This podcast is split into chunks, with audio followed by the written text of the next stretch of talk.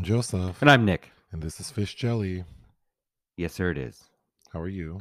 I'm good. How are you? I'm okay. Uh, I thought I would just talk about it quickly because people asked about the Love Is Blind season four. I Oh, did- you're jumping right in. well. Okay. I did finish it and I watched the reunion. It, there's no point trying to talk about it at length because if people didn't watch it, it would be boring. But you watched a bit of it as well. Yes, I was uh, present for some of that. what what were my thoughts? Uh, first off, I hate those metal goblets and wine glasses they drink from. Yeah, those are terrible, and they're in almost every scene. And I a few years ago ordered a set because I just thought they looked cool and I had never drank from one, and I hated it. They changed the taste of the wine. They changed the taste of whatever's in the cup. Yeah, I I hated them. I hated hated hated them.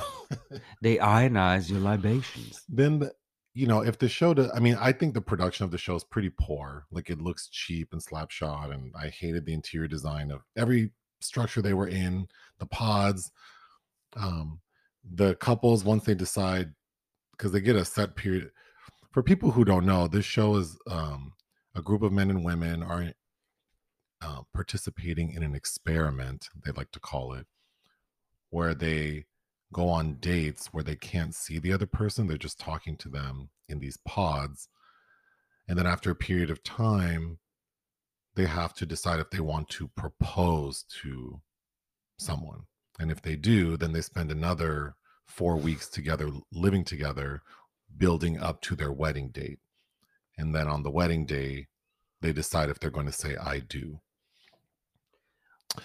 so uh, Full of, of an experiment with a flawed design. Oh yeah, I mean this is not science at all. Well, the, the the biggest problem is that you know the essence I think of the scientific method is like transparency and data and because this is so highly edited, hmm we don't know what went down. There are like we only end up dealing with maybe like a dozen or so of the people who participated, but there are a lot of people on the show initially and we don't see everyone's interactions. It's very much curated to push a specific storyline. But so I think yeah, I I think the production is poor. And what really sets me off is every location. It doesn't matter if they're in the pods, someone's apartment, like they're having like drinks at like a lounge. They're all holding these gold goblets. Yeah, it's so odd. it just adds to how fake everything is. And all the restaurants and bars they sit in, you know, I know like most reality, any show they have to get permission to film there, so it's never spontaneous. But at least most like when you watch Real Housewives, it does look like that's a real restaurant you and I could go to and eat. The places that these people on Love Love Is Blind are going to look like it, it's like a half built soundstage that they're sitting in. It looks so cheap. But aside from that, yeah, I mean, there's no point going into the specific people, but it is fascinating listening to people try to rationalize something that seems so. The idea of people falling in love quickly, I don't think is ridiculous, but forcing people to decide after 30 days Well, there's another agenda going on. The longer you say you're in love, the longer you're on TV. Well, that's the biggest flaw so- of the experiment is that there's an incentive, right? Mhm. Because I'm assuming all of these dum dums want to be famous and have some exposure. So yeah, the if you commit to something, you get more camera time. hmm So I I think now we did end the show with four because there are 12 episodes, I believe, plus the reunion. So the final episode, well, it's actually the final two episodes are all the weddings. So we ended up with four pairs getting married.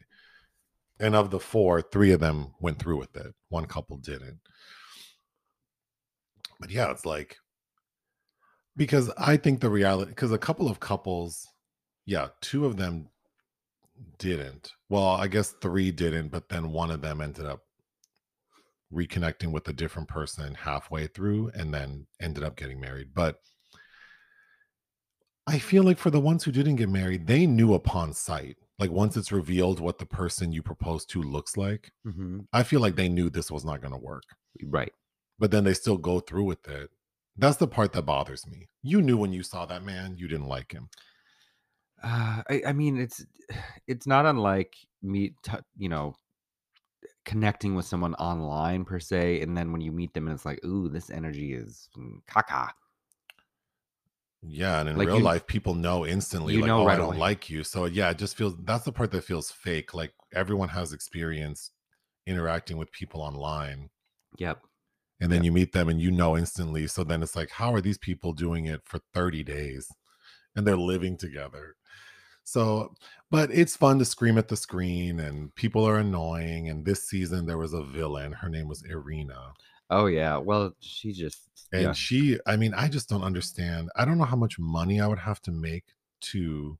I mean, I'm sure people think I'm a fool now watching me on YouTube and listening to me on the podcast, but like, I don't know what it would take for me to get on a show and have that kind of exposure, like negative exposure. hmm Like, what is that worth to her? I don't know what she's. I mean, she can maybe parlay that into a few appearance fees that Well, might last the next three, four, five months well, the, for some reason I remember her name, but with Erica from season one, the 34 year old. from Chicago. yeah. Yeah, I mean, there are people from reality shows who get burned into our brain, but but not for good reasons. No, but uh, again, did that help her out? Well, yeah, all? that's my question. I I I don't know. I wouldn't. That lady you referred to, I know she had to quit her job and Mhm. be, because of negative um reception, but yeah, I I don't know what it would take. I could I can't see myself doing it for a number of obvious reasons, but I think if if your intention is to go on and have fun and you are a likable person and people seem to enjoy your energy, then I think it could be a fun experiment that 30 years from now would be a fond memory. But for some of these people, it's like, God, you look like such a clown. The one guy, Zach, who's the lawyer, it's like you're a, like you are actually like a public figure. Like people will be working with you. I mean, that's your career that and that people recognize you. Like I wouldn't even one of the contestants said I wouldn't hire him as my oh, lawyer. Oh yeah. I wouldn't hire that man as my lawyer. He seems like a weirdo. So, I mean, that's affecting your career. Yeah, and you know, at the end of the day, most of them, eh, with the exception of the one couple that seems like, oh, that's I guess Brett and Tiffany. what what I guess I think that looks like, but then they're boring.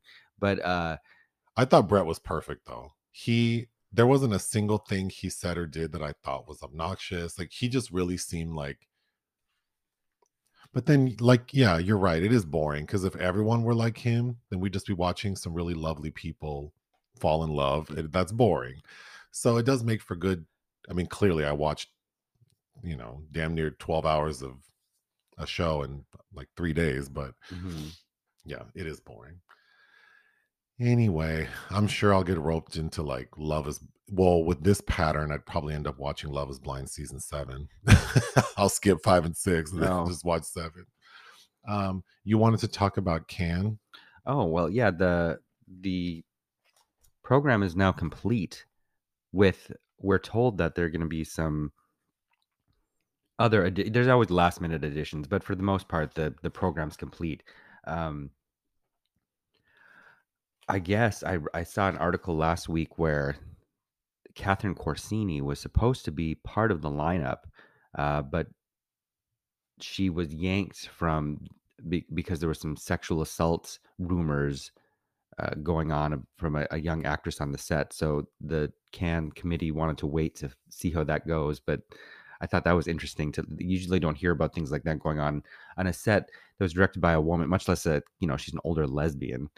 Yeah. Um, and I don't necessarily love Catherine Corsini. I've seen she's done like 10, 11, 12 movies now. I've seen probably a, a good deal of them. I really didn't like her last film, uh, The Fracture, which I did believe I think won an award, Cannes 2021. But she's a she's a filmmaker of interest. Um, but that anyway, she was she still might show up there, but uh, I'm anticipating a few other uh, interesting additions because there were a lot of people left out of the mix, of course. Well, you have a list of films. So are these films you're looking forward to? Yeah, I put together a, a top 10 list of most anticipated. Well, go ahead. Uh, number 10, I have Cobweb by Kim Ji Woon, which I think is part of the like their midnight section. And it's about, about a film within a film. Uh, I, I I don't think I've seen a film by him I did not like, but so that's exciting to see new work from him. Uh, next, The New Boy, directed by Warwick Thornton. I need to catch up with Warwick's first film, which won the Camera d'Or in 2009. But this one stars Cate Blanchett as a nun, uh, and it's in the Un Certain Regard section. Next is Kidnapped by Marco Bellocchio. Uh, love Bellocchio. This one is about a, a true story about a Jewish boy that's kidnapped and forced to turn to Catholicism. Cool. Um, then I have uh, Bertrand Mandico's latest. She is Conan, which sounds like a very odd take on Conan the Barbarian. You're familiar with Bertrand Mandico. We reviewed uh, his film After Blue, that Planet of Women. Oh, that was a very interesting film aesthetically. Yes, uh, and his first film I liked a lot too, The Wild Boys. So that's in Director's Fortnight. So I'm excited for that. Next is Killers of the Flower Moon, uh, which I just finished reading that book yesterday. That could be a Rob Zombie movie. A- great title. Um, God, that was depressing to read. By the way, uh, just th- these Osage Indians, all of these, Oh, you read the book I read this is based on. all the these ladies in the twenty. Because I I told you briefly what it's about is that uh, the these these the Osage Indians had been relocated to, you know, we we as a country we gave all the indigenous people like. Sh- shitty territory we didn't think we wanted but this ended up being oil rich land and Oh, right, they yeah. became you know filthy rich and how it was worked is the original members of the tribe had something called head rights and uh, so th- that they would always just have access to this wealth from the land right and so all these white men were marrying these ladies and then there was this vast conspiracy intersecting conspiracies that they were just murdering all these people to get their head rights it's it's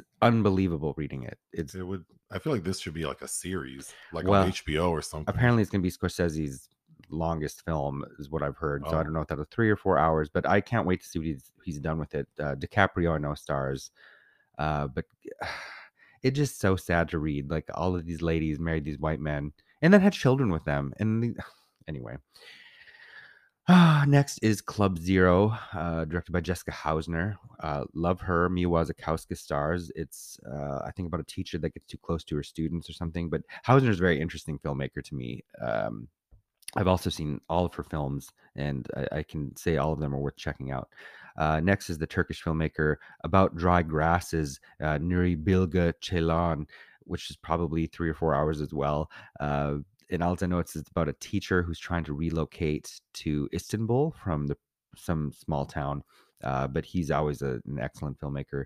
Uh, next is May December from Todd Haynes, which Todd Haynes, which stars Natalie Portman and uh, somebody else that I think I like more. I can't. Is that what they call like a younger man, older woman relationship? Yes, but this is about two women. Uh, Oh. It's it's about uh, a, a younger actress is going to star as an older actress. I think in a biopic or something, and goes to study her. And so, of course, it sounds like maybe strange Ingmar Bergman things might happen. I don't know. Uh, the next one, I'm so excited and happy that Catherine Breillat, her new film last summer, which will probably be her last film, uh, is going to be in competition. She's only been in the Cannes competition once before. Breillat is excellent. I think I made you watch the movie Fat Girl years Hmm. ago when we first started dating. Oh, and uh, I, I haven't made you watch Abusive Weakness with Isabelle Huppert. I don't know. She's such a good filmmaker. But uh, this is technically a remake of a Danish film starring Trine Dyrholm called Queen of Hearts, and it's an incest movie. There- there- I've seen the original at Sundance, uh, so excited to see that. Uh, and then my number one most anticipated film is The Zone of Interest, which I've been waiting for years for it to get made. Uh, Jonathan Glazer, who you've seen his films Birth and um, oh, you haven't seen Under the Skin, which is like that, that's a perfect film, I'd say. Uh, Sexy Beast. But I've read the book this is based on as well by Martin Amis, and I know that he's made a lot of changes. But Sandra Hüller stars, who is in uh, Toni Erdmann. She's in another movie in competition too, from Justin Justine Triet, about a woman that's defending herself for being accused of killing her husband. Anyway, it sounds like a very interesting lineup, and I can't wait. I just noticed on the poll for our upcoming, our next live review, uh, the topic is Michelle Pfeiffer. That Batman Returns is in now is now in the lead. Oh, see, I anticipated that. That is not what I voted for, but I was very surprised to see that What Lies Beneath was ahead up until I just checked this morning. So I do want to watch Batman Returns. So I'm happy with. I would rather watch What Lies Beneath. But uh, I voted for Up Close and Personal. Do you want to explain what you learned about that movie? Well, I Because started. you're reading something. Well, I finished Killers of the Flower Moon yesterday, and because we talked about doing Michelle Pfeiffer, I've had this book, Monster by John Gregory Dunne, who was married to Joan Didion, and they wrote several films together, and they wrote both, of course, many books. But it's about their experiences writing the script for what would become Up Close and Personal, because technically it was based on the life of this very interesting sounding news journalist who was a coke addict, uh, side lesbian, uh, sex addict that had all kinds of married a, a gay man that killed himself. Like th- so many, j- just reading about that woman, there's so many interesting facets. And then Disney bought the rights to it, and then they did something I think like 27 drafts, and it became this romantic So up close and personal, we all know is a romantic comedy, but drama, maybe. dra- but but really the source is this woman who's you know has this wild, crazy life, and because Disney was involved, they sanitized it down to. So I mean that is when you told me that that was super interesting, but that doesn't translate to the actual film. So I, I I'm not interested in. I, I would watch up close and personal, but the behind the scenes facts are what. Oh so yeah. Well, after I finish reading it, I'm watching it regardless. But uh yeah, I would love to watch What Lies Beneath again too. Anyway, uh, there was a couple. There were a couple of questions. I don't know what I said that prompted this, but someone wanted to know what's up with Nick and laundry. So I'm not sure how to answer that because I don't know what I said. I think you said something because you don't separate laundry. No, this was before I said that. I think I honestly don't know what I said t- to prompt it, so I'm not sure what the answer is, except that you don't seem to like to use liquid detergent anymore. You want to Mm. use the pods. I like pods. which I think is funny because for all your life you use liquid, and then now that there are pods, you whenever like the the times I get liquid, you look at me like I'm crazy, Well, like you don't know how to use it. I don't like it. It's messy. It's just sticky. How's it messy? I don't know. I've never spilled uh, the liquid detergent. They're bad for the environment. Technically, we should be using those new sheets that just disintegrates or whatever. But I mean, sure. I don't know. I just I like. I looked into some sheets and they were expensive, so I I, thought, well, if they can get these prices down, maybe I would. But I'm sure I'll get. If someone wants to email me a recommendation for those sheets, I would definitely try them. But, um, yeah. So I so I don't know what the the answer is. And then another question was, do we think our ch- one once we end up getting like a million subscribers, do we think doing the channel would be as fun? And also, do we think having that audience would affect how the show feels. Would it be as fun? Well, I mean, well, you we'd be getting more money, so that would be. you'd you'd be hiring someone to help you. I would have to get help, yeah, because it's all it's too much for me to do now. So I can't imagine with that number of people, because well, the workload would be. It's just the level of engagement. Like, there's just a lot of like hmm like I'm I'm being engaged in many many ways and like every day there are hundreds of comments and I feel like I need to go and and want to go through them and yeah so I'd have to get like more than one person to help me at that point so then I feel like I'd be pretty disconnected I don't think you'd be disconnected. I mean there'd be I mean I can't read all the comments now Mhm. like it would be impossible because I don't even get the number of like notifications is just overwhelming and then the and that's not even including the replies so when someone replies to something like Mhm. it's just if i happen to see it like sometimes i'll look at the the, the comments um randomly but yeah i think because the fun part is seeing people's comments because people are funny uh so i think and then of course there are a lot of negative comments and the the more engagement we get the more negative comments there are and that's not fun So Has that? Have you noticed that's has that grown as well? Is it? Uh, well, yeah, because there are more listeners and more viewers, so there are more nasty comments. So yeah, I mean it's it's definitely like directly related or di- directly proportional to the What are the nasty comments usually? They vary. I mean, it just uh, it, it's usually like faggot, gay, faggot. What do you know? Like that's a common one. And then anytime you talk about white people, Oh, lot like one hundred percent guaranteed. If I say something about white people, then I get comments about that.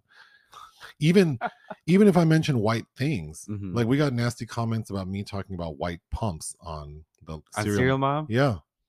Also, I guess you don't like white people. It's like what? I mean, literally like stupid comments like that. And then that that shit is the wind beneath my wings, maybe motherfucker. maybe me. I mean, it's like me being stupid. That's a big one. Um. Oh, God. So it- so it just yeah it it.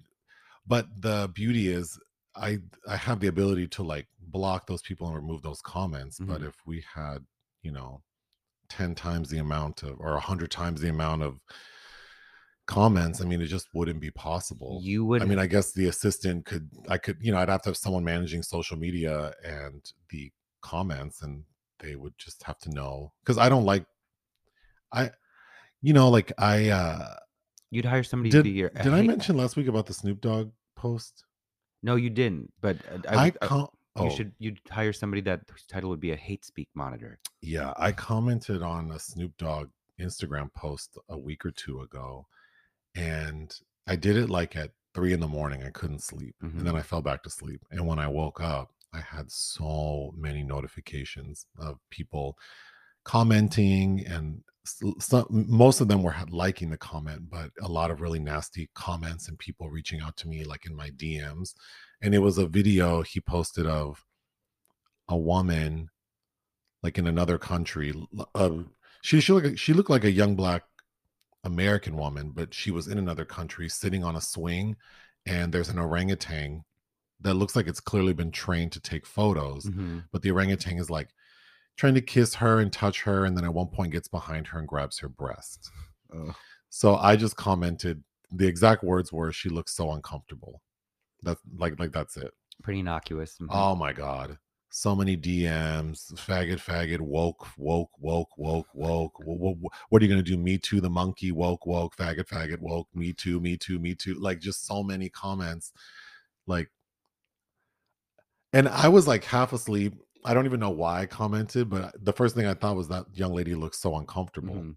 because this big i mean monkeys are strong and the, the orangutan was not the biggest orangutan you've seen but it was as big as she is and it just grabbed her breast so it's like i'm sure when she signed up to take the photo she wasn't thinking this monkey would grab her like that but yeah just like the instant um it's just so funny because to me it's ironic like people seem so sensitive like they just like hair trigger they they need to respond to something but then you also act like Billy Badass. And I feel like if you were really that tough, They're not. then you wouldn't be so fragile. Right. Because if I'm such a punk, I mean, I don't ever respond to anything because it really doesn't. I mean, I think people are lying when they say it doesn't bother them. I just don't see a lot of things. But when I do see things, it's like, oh, well, that sucks. But mainly it sucks because I think like this is why the world is the way it is. uh, dumpster fire. Yeah. Because instead of worrying about things that matter, you want to troll the internet looking for content that is contrary to what you believe to then get mad about it uh huh. instead of actually doing something that would be beneficial to you like and positive. um, um, and like i could create a myriad of things. I could create a list for people just on site. Like maybe you need to start getting healthy and eat vegetables and get that tooth fixed because your breath smells. You, you probably have cavities and that's why you smell so strong and like you know your kids look dumb. Maybe you should help them learn how to read and write. I don't know it's just so many things. You're so miserable at your job. Maybe you should try to go back to school and get a new career. I don't know like there's online school now it's easier. Just so many things people could do that it seems silly to me to not use social media as a form of entertainment. To me it's just meant to be fun. When i'm on my phone and i'm sitting on the toilet i'm laughing. I'm just laughing. Like i think people are funny. There's a lot of funny stuff online. Hmm that's the main purpose for me and discovering new things i didn't know like some restaurant or some cool place to visit. I, I think that should be the main thing when you're on social media not like oozing hatred. just yeah. literally from every pore in your body, just mad. Mhm. And that seems really unhealthy and unfortunate. because it is and uh you know what that's not me so But um, the second part of the question was, would this affect the si- like if if we got so much bigger, would it affect the feel of the show? I mean, we already get comments from people, you know, like I don't know if I should give specifics, but like we'll review a movie and then actors from the movie will reach out, Oh or directors, or Mhm. people, or you've bumped into people who are like the cinematographer, the editor, mhm. and they're mad. Um, so that already happens. But if we were much bigger and I'm still talking loose and crazy, would I censor myself a little more? Um, I don't know. m- Maybe, maybe not. i don't know i don't think we're s- censoring like if you watch old siskel and ebert like those two old queens would get into it and and be dis- quite disparaging sometimes i don't know Sometimes I say things and I'm like, I mean, I feel like I say things that I would tell the person. Like your hair was a mess, girl, or it didn't make sense. Like, Mm, you know, like that hairdo did not make sense for that role. I mean, I, I guess I probably wouldn't censor myself too much. I just think that the amount of engagement is overwhelming, so Well, that might be- affect me. there's a way to be funny without being mean and i don't think overwhelmingly i don't think either of us are being malicious or cruel but uh, i'm i know i've said some things sometimes that are like oh I think sometimes, you know, when you like vehemently dislike something, of course, that wouldn't feel good to the entity that created it. But it's also like, I'm just a person giving my opinion. Mhm. And, you know, of course, I wouldn't want to hear someone say to me, the thing you did is crap and I hate it. we're never just saying that But then, but then it's like, but but if they told me like I really disliked it for these six reasons and how it could have been better, it's like, well, I appreciate someone took the time. I'm not trying to imply these people whose movies we shit on should be like they should appreciate my opinion, but I do think that it's more palatable when someone actually took the time mm. because you're expecting me to pay like n- not me because I don't pay to see movies usually, but like you're expecting the average person to pay their own money to watch your or consume your art people have a right to give their opinion. Y'all so sensitive, but then if you had a nasty burrito at the restaurant down the corner, you'd be all up and through Yelp with your one star review and photographs of the little dry burrito. To me, it's the same thing. Like you want me to get in my car, spend forty dollars on movie tickets plus parking and these high ass concessions, and then I don't like it. I'm just supposed to be quiet about it. I don't Mhm. know. Um, that reminded me, I was trying to find it, but oh, um, the director of Sick of Myself, which we reviewed last week. Uh, I think I don't know who did the review, but the the director got mad and uh, responded via tweet to this uh, review that said, "Hi, actual writer of the movie here. You're right for the most part, except the struggles to flesh out its themes, which it doesn't. It actually fleshes out all the themes without struggle. Thanks."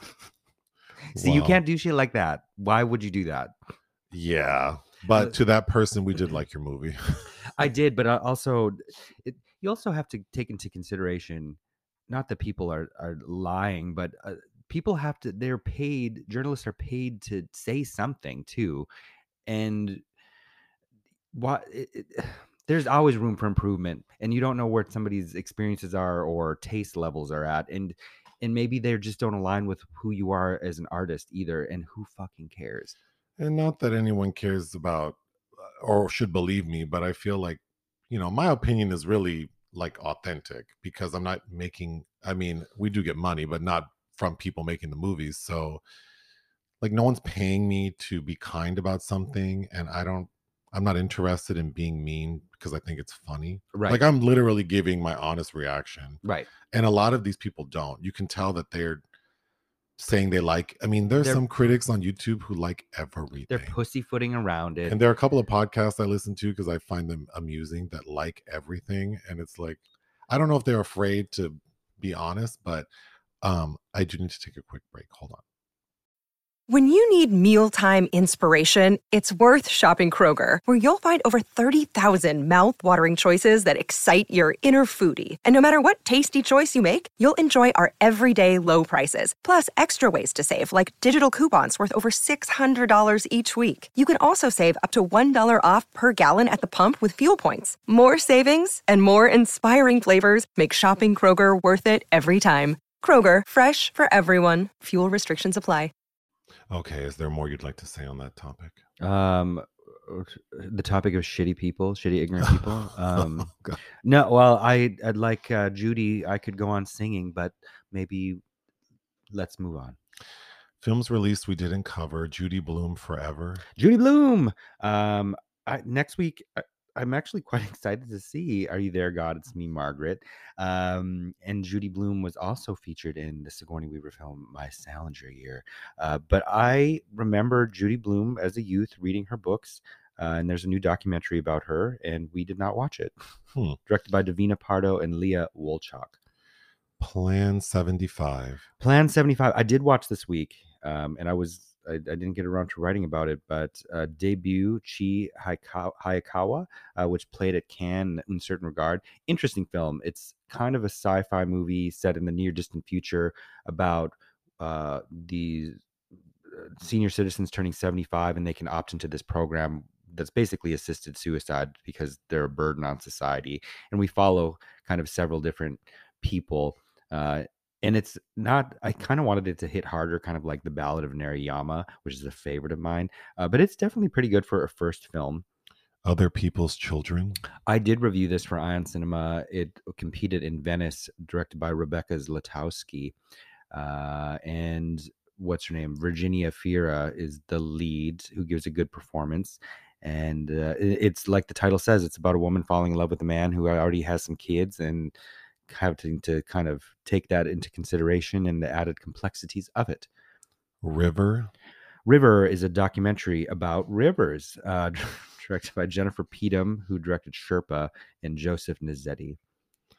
I'm, I'm laughing because it makes me think of, you know, the podcast Sibling Rivalry with Riv- Monét X Change and Bob, the drag queen. Sibling rivalry, yeah. Yeah, they said that one of their first sort of public things where they did like some convention, they had a sign made and they the word rivalry was misspelled as ri- like rivalry. so for some reason that's why I was giggling. Uh somewhere in Queens. I'm surprised you didn't want to watch this, uh, but Ray Romano directed a film, and uh, it stars himself and Laurie Metcalf. Because you think I like Ray Romano? Laurie Metcalf. I like that scene in Lady Bird where old girl jumps out the car. I mean, and I did watch every episode of Uh, Roseanne. yeah, you like Roseanne. Uh, yeah, but I mean, Laurie Metcalf, who's also I couldn't the even name a movie Laurie Metcalf has been in besides Lady Bird. Scream Three. She's in Scream She's 3? one of the killers. Yeah. Laurie Metcalf. Or is it Scream Three or Scream Two? Oh, I didn't. It's Scream Two. Sorry, right? even- and I watched all those movies like a month ago, and I don't remember. Oh, well, because there are frivolous. a Tourist Guide to Love. uh, directed by Stephen K. Shi- Shishida, um, starring Rachael Leigh Cook, who I don't care for, and I did not watch this. War of the Worlds: The Attack. You had said you would be interested in watching this. It's very much, Yeah. as the title says, is about an alien attack, uh, directed by Junaid Saeed. Uh, if it's didn't it. streaming, I'd check it out still. Projects of interest. There's a Galaxy Quest series. Paramount Plus announced they're moving ahead. There was this was going to move forward in the director Dean Parisot said that they had a 10 episode series that was going to play like a very long film. I think they were all going to go ahead and then uh, Alan Rickman went, got got up and died. Uh, and then what's his name? Paul Scheer, I think was do you remember him talking about that? He Tall Paul Scheer. Pa- hello, Paul. He was uh, hired to write on that too, but it looks like interest has been revived. No idea if it's got original cast members or whatnot. I don't see how you could revive this without the uh, original cast, but whatever. Wow. Okay, movies we watch for fun. Oh, but before that, someone just sent me some information. Um, that starting on April 27th, McDonald's is going to start offering a new dipping sauce. Oh, stop the track. and it's going to be the Big Mac sauce. Okay. Is, I don't know that I need isn't that that. like Thousand Island dressing? if you ask me, I would say it's Thousand Island dressing. You know, I don't know that I need that on my fries I or chicken remember- McNuggets. Uh, well, don't don't uh cast aspersions on the sauce. Oh, so you would try it. I like sauce. You do. Nick really, really, really likes sauces, Oh And- yes. seasoning, and things can't be too dry, Oh yeah. No, we want moist, spicy things. even when it doesn't necessarily make sense. People. Well, I like what's that that clip of Joan Crawford uh where she's blind in that that night gallery episode and she's like colors. I'm like that with Yeah. flavors. Always trying to jazz everything up. Jazz it up. I don't know what things actually taste like anymore. oh, I, I couldn't tell you You know if you asked me what eggs taste like, I would say lemon Oh, because I, I don't know what an egg tastes like. I know as a joke for Christmas, my sister bought me a cookbook that's literally called "Just Add Lemon." Nick adds lemon to everything. Well, there's no, it doesn't add. and then he likes to watch you eat it, like with this look on his face, like those memes on Christmas, like single moms on Christmas watching their kids open the gift, and it's that little boy looking. That's what you look like. Try to see if I can tell that you put cumin in my oatmeal or something. Uh, cumin is a good one. Lime, dill, you know, because these things don't add extra calories; they add flavor. Hmm Okay, movies for fun. Uh, speaking of uh, strong flavors, Nosferatu in Venice. oh my god! So Klaus Kinski, is, he did Nosferatu, Yeah, with Werner Herzog. Which is a classic. Yeah, oh, yeah. And then you own the disc for Nosferatu in Venice, which is the sequel that was made how many years later? uh, the sequel was made in '88, so uh, damn near over a decade. Just to give you a sense of this movie, Christopher Plummer's in it, who I do like. and Donald Pleasence. But to give you a sense of the, the vibe of this movie, Klaus Kinski said, I am not going to wear that Nosferatu makeup again. So he showed up on set, not unlike Marlon Brando in um, The Island of Dr. Moreau. Yeah, He had his own thoughts on how he would look. or uh, or in uh, the Missouri Breaks, where one day he's like, "I'm gonna wear a dress." not uh Klaus Kinski showed up in a like I don't know how I would call it, like a it, it's like a platinum blonde mullet mm-hmm. and no a- makeup. no prosthetics. no prosthetics. Well, he has teeth. He does have the vampire teeth. He looks insane. Um, but I really like the vibe of the film. Christopher Plummer basically plays someone who's trying to do research on. He's been called in by uh, one of the women uh, to to help dispatch him, and then Donald Pleasence is a priest that's eating a lot. Uh, and then he Van- is eating a lot. Vangelis did the score, which I, I like the score, even though it doesn't. It's used to fill in for because there were apparently five different directors, including Klaus Kinski. So this was a troubled. But wait, the best part about the soundtrack is in the end credits. It says that the music is inspired by. by Vangelis. Yeah, it's like it's like the, the music's by Vangelis, inspired by Vangelis. Yeah. Excuse me, what? uh, okay. Um. Yeah, that was. Uh, it was hard to sit through. It was boring. I think, but and then it was also alarming once we realized that two of, behind the scenes. two of the women uh claimed to be sexually assaulted by him. So those scenes we're watching with him, it's like, oh, he's and I knew that before we started it. So then it it, it really took away the experience because it felt gross. Like, oh, I bet this is when he was being a creep. And because one of them ran off the, the set and didn't come back. But you know, I've read his autobiography, the version that was uncensored because he was sued by several people and it was taken off the shelves, uh, including by Marlena. what do you recalling it that was extra juicy? He he was just crazy. He was the uh, sex addict. I think that his relationship with his daughter Nastassja, who's an actress I really like a lot as well. I think that I think there were weird. It, it he, it's he doesn't explicitly say, but it sounds like he was probably molesting his kids. That I just thought there were things he was saying there that was like, oh, I bet you Mm. touched your kids inappropriately. But he is a fascinating uh, film presence, and I I usually enjoy watching him, and it reminded me that I haven't seen because this is his penultimate film. He only did one film after this, which is his notorious uh, Paganini, which he directed, which apparently is I don't know if it's like three or four hours, and the producers got mad because it's filled with like pornographic sequences. Uh, well, I'm not interested. Anyway, we watched Indiana Jones and the Temple of Doom. yes, I don't which know why you you just put it on and then Well, you I think you were still in your illness era last weekend, and uh, I I was like, oh, I remember that this was a favorite of mine from childhood. it is pretty magical. I It mean, I can imagine being in a theater in 1980, whatever, or uh, think like thinking this is you know like quite a ride. Uh, and Harrison Ford is very handsome. he's very handsome and uh short round is so Quan, cute. He's yeah, so cute. I hated hated the main lady. Kate Capshaw. Oh you- my God. You and my mother. uh, Oh, Jana, I, I hated. Oh, but her singing in Mandarin to "Anything Goes" and the be- the opening of the movie is so good. all she does is scream, she does, yeah. and she's not cute enough to have that attitude. She really thinks she's something. She's no Michelle Pfeiffer. I don't know why she's acted like that.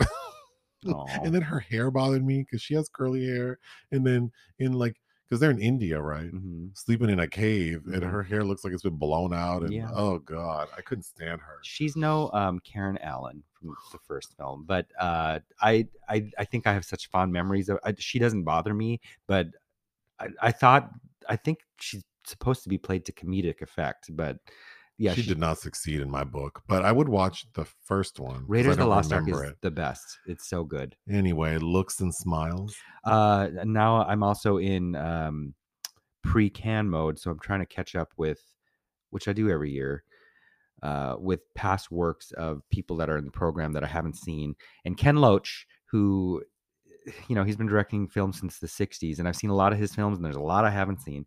Uh, but he directed this film called Looks and Smiles, and it's uh, okay. It's about two young men in Thatcher era England. Kind of just realizing that options are very limited for them what's most notable is that it's written by the same man i think his name's barry hines who wrote kes which is one of ken loach's best films about the a little boy's relationship with a kestrel a, a falcon Manderley. manderley uh it was it came up as being available on movie, and I'd never seen it and I'm like let me watch Lars von Trier's um, uh racism movie uh Oh, that's what I was peeking. Yeah, I was like, I don't know about this.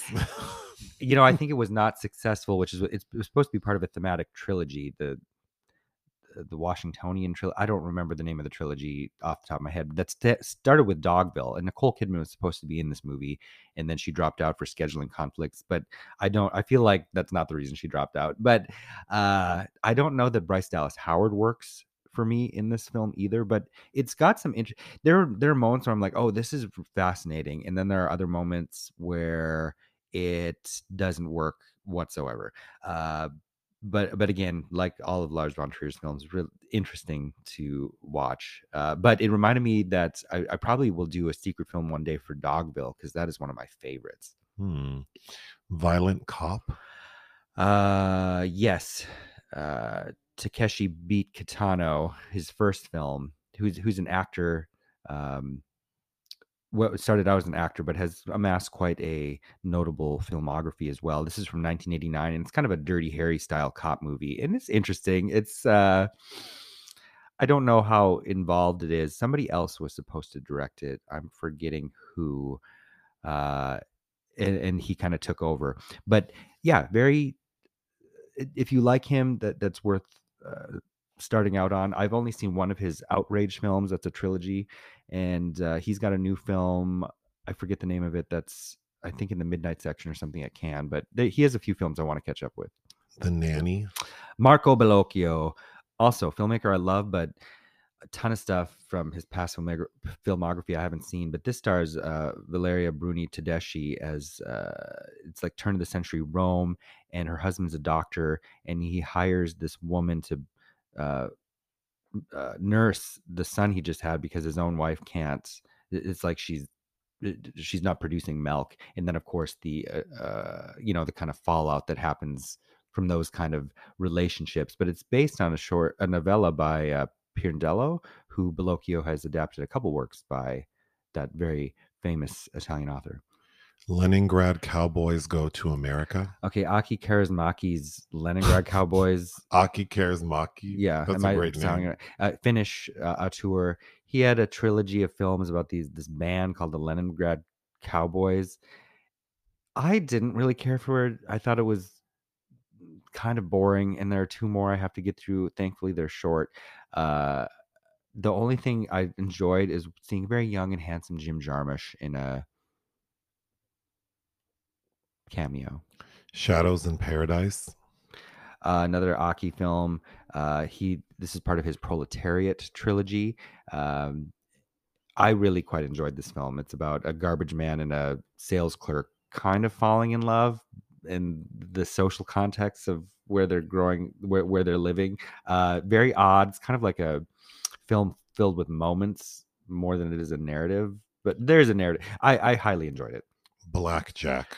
Uh, Ken Loach film from 1979, which has the feeling of like uh, Mark Twain kind of i forget the name of the writer whose book is based on basically a children's adventure story um, about this frenchman who survives being hanged and the two children that he ends up going kind of on this journey with. It feels a bit meandering but it's interesting. And when it was re-released god a damn near a decade ago everything that's printed on it is saying, "Oh, it was Wes Anderson's one of his inspirations for Moonrise Kingdom," and I guess I can see that. But that is Blackjack is definitely a different vibe than Moonrise Kingdom overall.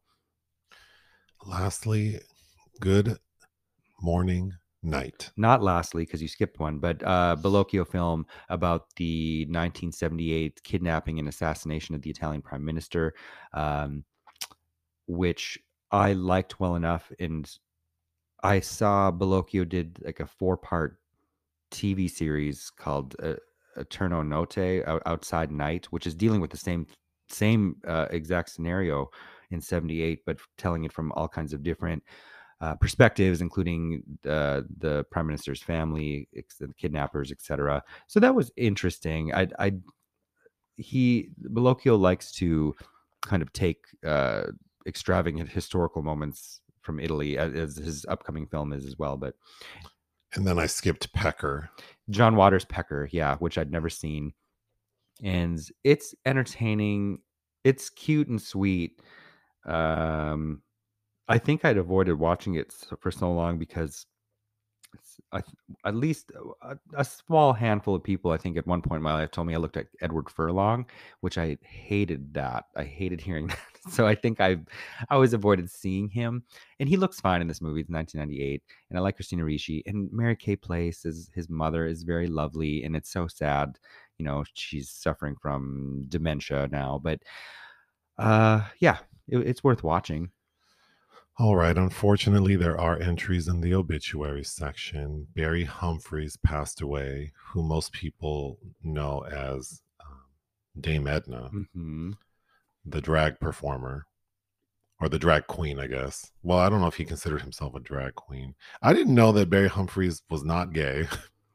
I also didn't realize he was Australian. I guess as a kid, I assumed he was British. We just saw him in a movie we talked about too but he passed away from complications uh, from surgery due to a fall he sustained earlier this year. But oh. he was 89. Um, I think that was. Oh, Spice World. Oh, he was in Spice. Uh, I think seeing Dame Edna on some variety show in the early 80s was the first time I ever saw someone like that. And I don't know that. I remember being surprised when I realized that Dame Edna is a man. Mm-hmm. Like I thought Dame Edna was just like a crazy old lady who mm-hmm. so yeah, but and then th- there is a documentary you watched out of Sundance called Kokomo City. Mm-hmm. And one of the subjects in the documentary, uh, her sort of like stage name is Koko Da Doll. Mm-hmm. She was killed last Tuesday. Yeah. Um, her real name I want to make sure I have that, and I had it here. Rasheeda Williams. Um, yeah, she was shot and killed. The director of the documentary, uh, he said that he created the documentary because he wanted to show the fun, humanized, and natural side of Black trans women. I wanted to create images that didn't show the trauma or the statistics of murder of transgender lives. Uh, I watched the documentary with you. Mm-hmm. I thought it was very good. I, I, I think the subjects were captivating. Yeah. Um, I while he didn't show imagery of uh, trauma and violence many of these women face, they talk about it a lot. Uh huh. Yeah. So it's not void of that. It- It's actually kind of hard to hear. But I think knowing that this woman was murdered, it's, you know, I mean, it's tragic, but it's more so because, you know, in this documentary, she talks about hmm violence and kind of always being afraid. And It's kind of like the feeling of Paris is burning when it's like by the time it came out, most of these people were dead. yeah, but I mean, it's, it's, you know, I don't know how many people have to be the victims of violence before things change, but Well, the- the- it's- a lot has to change, really, is what the problem is. It's just overwhelming because there's so much unhappiness and desperation and hatred. And Well, in hearing, you know, I can try to stumble through why I think um, there's so much violence against trans women, but hearing these women speak for themselves is very powerful. Mhm. Like, and and they very eloquently explain, you know, toxic masculinity and all the reasons why men who consider themselves straight interact with them, but then oftentimes interactions result in violence because Mhm. of fear and I I mean, I I can't. I mean, I obviously can't relate to that being a trans woman, but I can certainly relate to a very small percentage of just feeling like afraid because of who I am that I can't help, and knowing that I could be confronted with that at any moment, Mhm. but certainly not at that level. So I just, you know, the amount of strength it takes to I think people live authentically like these women do, and to even be able to articulate, like, I'm afraid. I know Mhm. that acts of violence are around the corner potentially. I mean, that's just like it's just inhumane that we all just sit around and turn a blind eye to a lot of things. Yeah. So that's why I feel kind of hopeless sometimes. Like I don't know what needs to happen. I don't know how many mass shootings need to occur, how Oh, many black God. trans women need to be murdered. Like the list goes on and on. And what changes? I feel like it just there has been change. There has been progress made, but it's just you know. yeah, but we swing back and forth. It's like Yeah. it gets things get hopeful, and then all of a sudden it's like, oh, we're we're we're- you know, in Florida, we're gonna take uh trans children away from their adoptive parents. Like, Mhm. oh God, why that that like that's what we want? And I know why politicians do that Well- scare people and get their attention, but it's like it causes so much harm. it does cause a lot of harm, but it also means that there. It's it's not that I like to see regression, but it's it's there are so many things that still need to happen, and it's only going to happen when people get riled up enough to care. Also, it's kind of like abortion now. Again, I think for decades we were we felt comfortable, like like we'd conquered that, and now look what's happened. So Sure. But even if you care, I feel like a lot of people who do care feel paralyzed. Like, okay, I care, but what am I supposed to do? It bothers me that this is happening. I don't think it's right, but what am I supposed to do? Like, you know lot I, I don't know it sounds simple but just being kind just going out there and, and being kind and caring and and being aware. Like i just saw dominique jackson posted something on instagram that really bothered me. It's this young trans person sobbing in their car and because they were in some store like cvs and overheard some stupid fucking woman like being sounding incredibly transphobic from whatever they were saying and this person got so upset that they and and felt guilty that they couldn't defend themselves and was unsure of how deal like hadn't confronted that kind of just bold violent uh, hatred. And you know i think that happens to all of us is when it's directed it, when it's directed at us specifically and how paralyzing that is. We need to be out there helping each other for things that don't pertain to us per se. I agree. and i Uh, think that that is where it starts. It's like we have to start caring about other people and when you see something doing something not putting yourself in harm's way but it's like i can imagine if somebody else besides this trans person in this cvs or wherever it was heard this woman saying like you know shut the fuck up just shut the fuck up. or not up even that. I mean, I don't advocate. I mean, I wouldn't recommend people get confrontational. I think, Well, you know, again, staying in yourself in line, staying way. in line with your comment about kindness. I think offering, you know, a hug or a pat on the back or letting someone know you see them and, you know, try to cancel out. That does go a long way. But I think that many people do care and they do engage in acts of kindness. But it's, I'm definitely a more negative person. Like I'm definitely half glass empty or glass half empty. So to me, it feels like, well, what is that to do? Like, like I will do it, but nothing changes. So I feel like a lot of people probably become complacent because But you have to think you don't know what somebody's going through, and sometimes it's just a little act of kindness of seeing somebody that's like that can that can save somebody from doing harm to themselves or others. Um, and and I'm not saying go out there and be a saint or take things on because we're all it's fuck life's overwhelming and don't you can't take on everything but i'm saying if you have the energy if you have the strength i don't know like I, i'm but i'm the type that I, I will say some shit but again Well, I definitely don't recommend that. Do not be confrontational. I think you can take that energy and be kind and and instead of put energy into the negative portion of the equation, uh, you know, offer kindness to the one being hurt. So I definitely agree with that. I'm just saying if if the question is why does this continue, I think part of the answer is people just become complacent and it's not because they don't care. It just feels overwhelming. Like there are too many things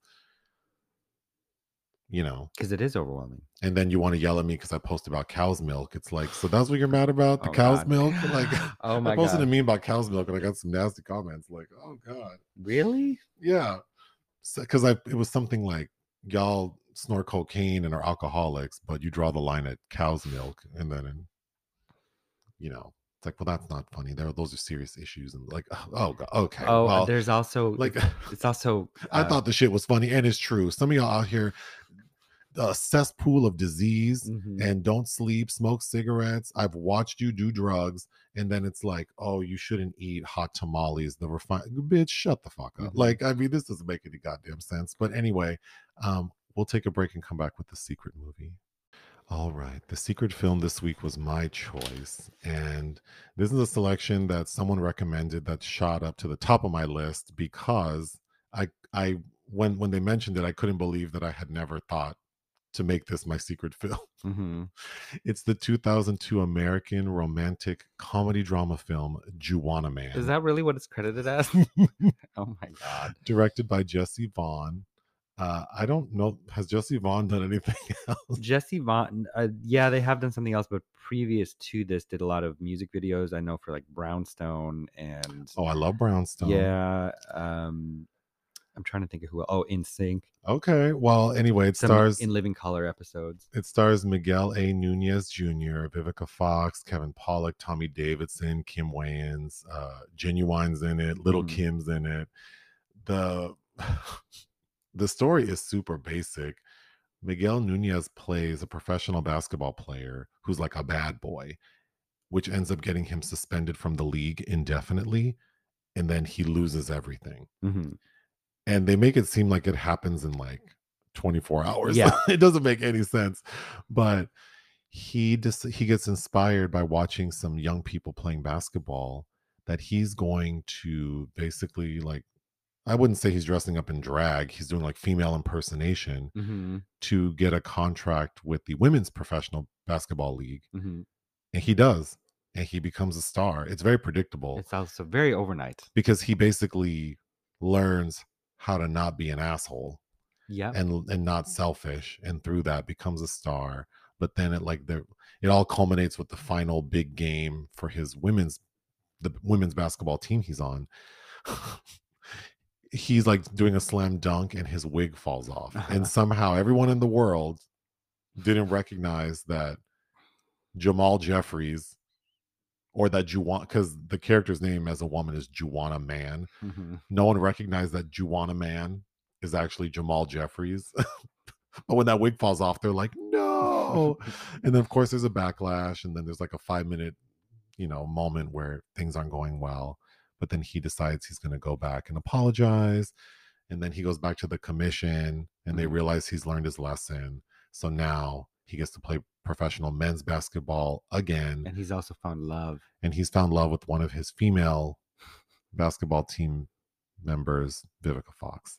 Um, this movie is terribly reviewed, and I don't think it's that bad. It's not. It's not bad. good, but it's not as bad as people make it seem. I don't think. I feel like Miguel Nunez's career would have gone a lot differently had this been a, a success. So initially, I really didn't care for him. I think we were both kind of like, ugh. But then maybe like a third of the way through, once he gets into his drag, Then it's kind of funny. then it's kind of funny because he kind of. Let's start with who we thought he looked like. oh my god! Because Because I thought he looked like Gayle King, but then you said, and I- this sent me, you said he looked like Stacey Dash's mom. yeah, he looked like Stacey Dash Mama, or like a mix of Stacey Dash and Tyra Banks. Um, and then another person I kept thinking it was Lynn Thigpen from Where in the World is Carmen yes, that's right. Um, so he actually, you know, I don't. I I'm didn't- sure people, you know, would rip it apart as being problematic. I actually didn't think it was that, because it's not about him. A, a lot of the stereotypes and jokes that you would assume would be in the movie aren't. I mean, there are like, you know, I, I don't know. It's a little more sensitive. It's funny because you watch things from the early 90s talking about like trans or gay things uh, in disparaging ways.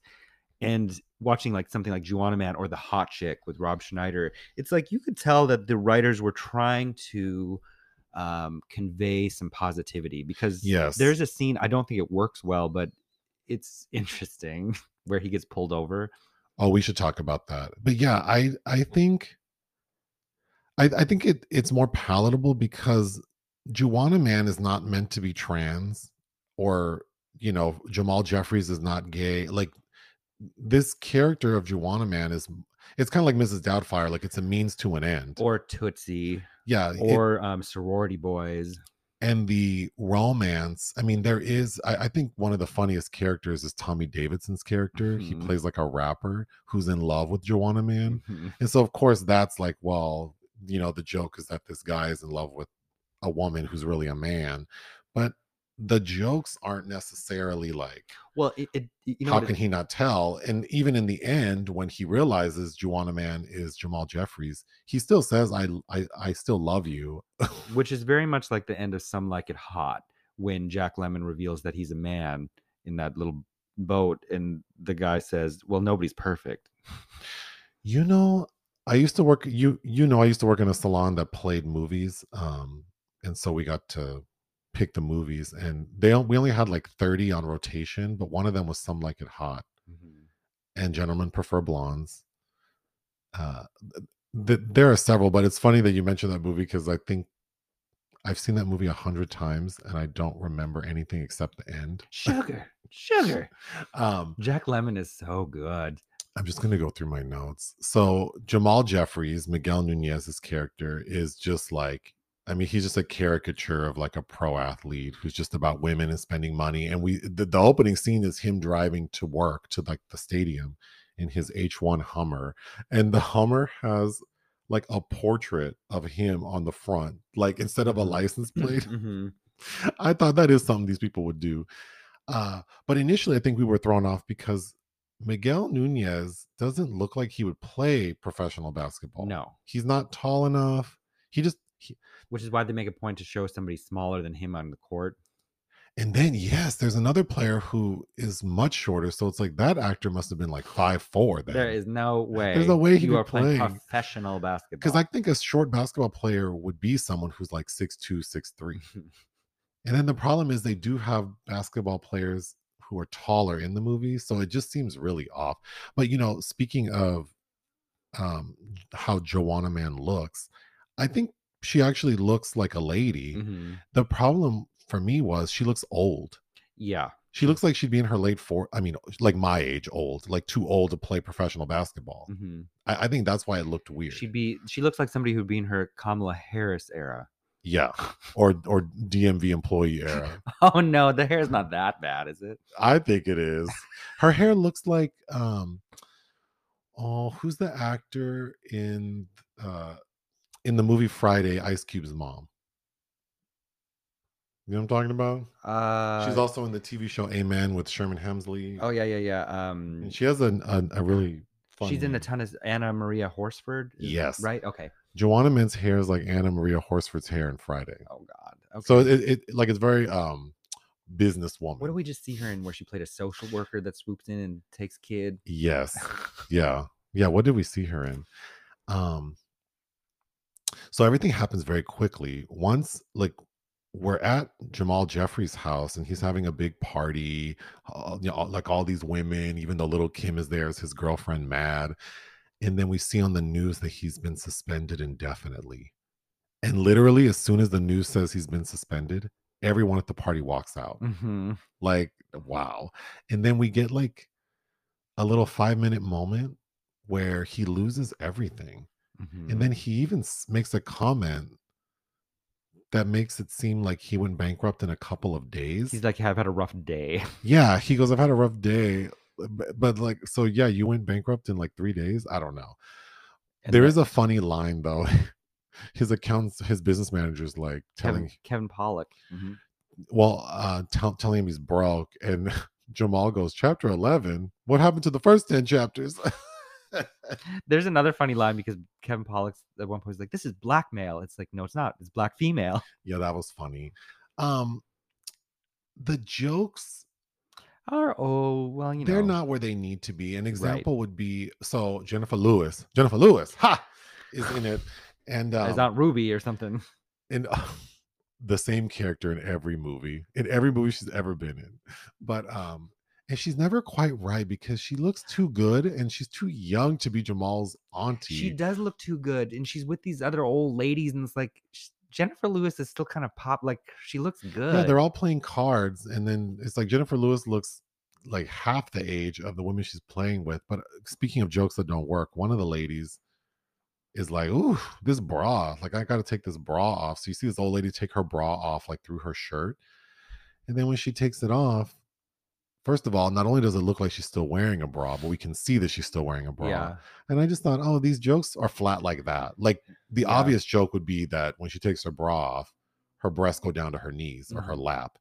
So I think eh, the, the the film really only works because there within this film there are only two actors who are very strong comedic actors, Tommy Davidson and Kim Wayans. hmm And those two are funny. Well, yeah, because if you see Kim Wayans in the background, She's always mugging. she and, she- and it's funny. So I think that's the problem with the film is that everyone else, like little Kim, is pointless. I mean, she Yeah. looks great minus her hair. Looked like an orange popsicle, but um, yeah, the jokes just aren't there. Kevin Pollak to me is funny, He's funny.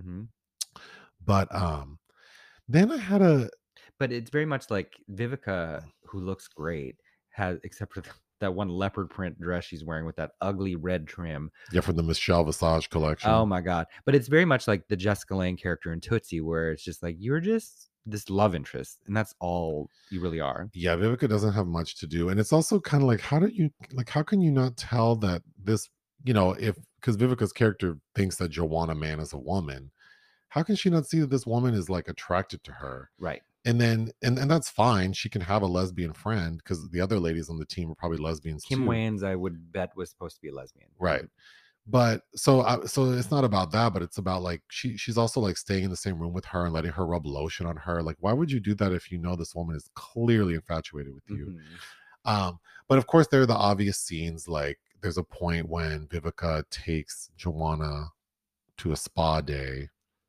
so of course her trying to not reveal that she's a woman which actually they don't play it for that as much as like vivica's getting a massage from a beautiful woman so Juwanna's all excited like oh a beautiful woman's going to massage her but then it turns out to be this big burly man Mhm. um, but I think probably the most interesting scene is Juwanna Mann's late for a flight.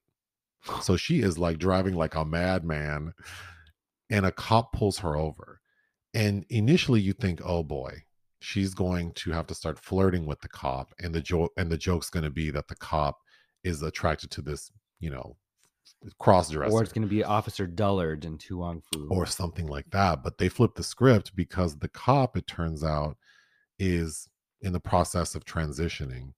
It doesn't work because the cop looks like, he started transitioning today. yeah, like I, I, I kind of wish they would have made the cop like when he takes off his glasses and helmet, it's obvious that maybe he's started hormones or something. Sure. But it's also 2002. Uh-huh. It's just that the man who played the cop looked very like, oh, like you wouldn't expect it.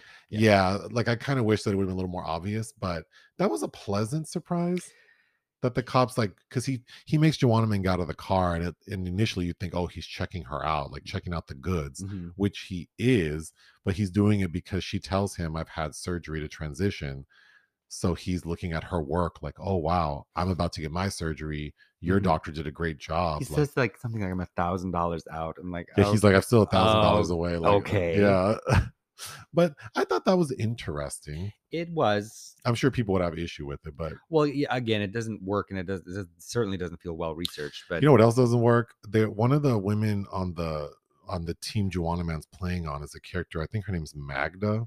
Oh, that she's like supposed She's to be from Serbia, or something. something. She can't act. No, That poor thing.